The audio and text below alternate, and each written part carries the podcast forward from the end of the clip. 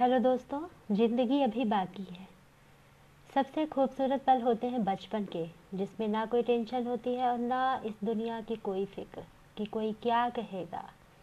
आज ज़्यादातर लोग अपनी ज़िंदगी अपनों के लिए लगा देते हैं और एक वक्त आता है जब वही लोग उस इंसान को नहीं समझते हैं। देखा जाए तो आज वह कहावत याद आ रही है कि अच्छा करो और गंगा में डालो।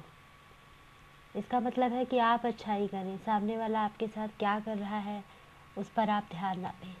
पर ऐसा कहीं ना कहीं बहुत मुश्किल होता है। कुछ बातें देखा जाए ज़िंदगी में देर से ही समझ में आती हैं और जब तक आती हैं तब तक बहुत देर हो जाती है।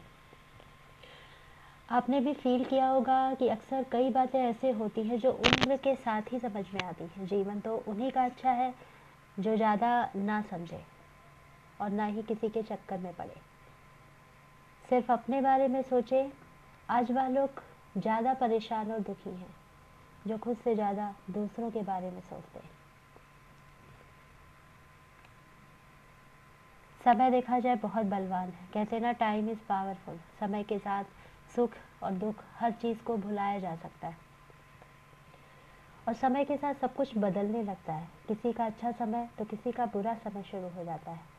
पर इस उथल पुथल से देखा जाए कभी घबराना नहीं चाहिए, बल्कि इसका निडरता से सामना करना चाहिए। आज हर किसी को कोई ना कोई डर ज़रूर सता रहा है, किसी को बीमारी का, किसी को पैसे का, किसी को आदर न मिलने का, किसी को किसी बात का। अगर आप अपने आस पास और खुद के अंदर झांक कर देखेंगे तो आप पाएंगे कि कोई ना कोई दर्द, कोई ना कोई डर आपके पास भी है।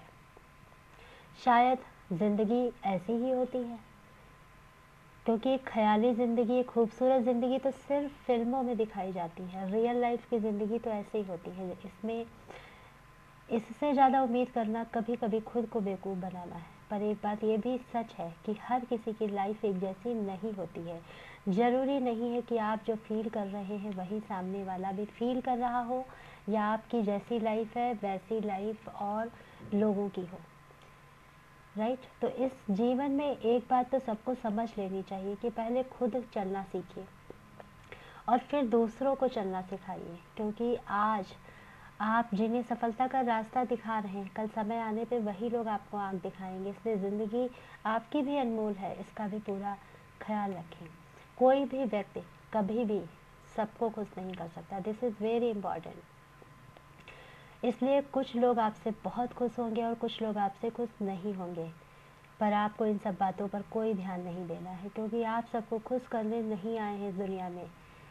इसीलिए सबसे पहले खुद को खुश करिए और फिर दूसरों को खुश करने में अपना समय लगाइए। जीवन बहुत सुंदर है, बस आपको खुशी का चश्मा पहनना होगा। आप इस दुनिया को जैसे देखेंगे वैसी ही आपको दिखने लगेगी। इसीलिए हमेशा दुनिया को देखने का अपना रवैया जो है उसको पॉजिटिव रखें।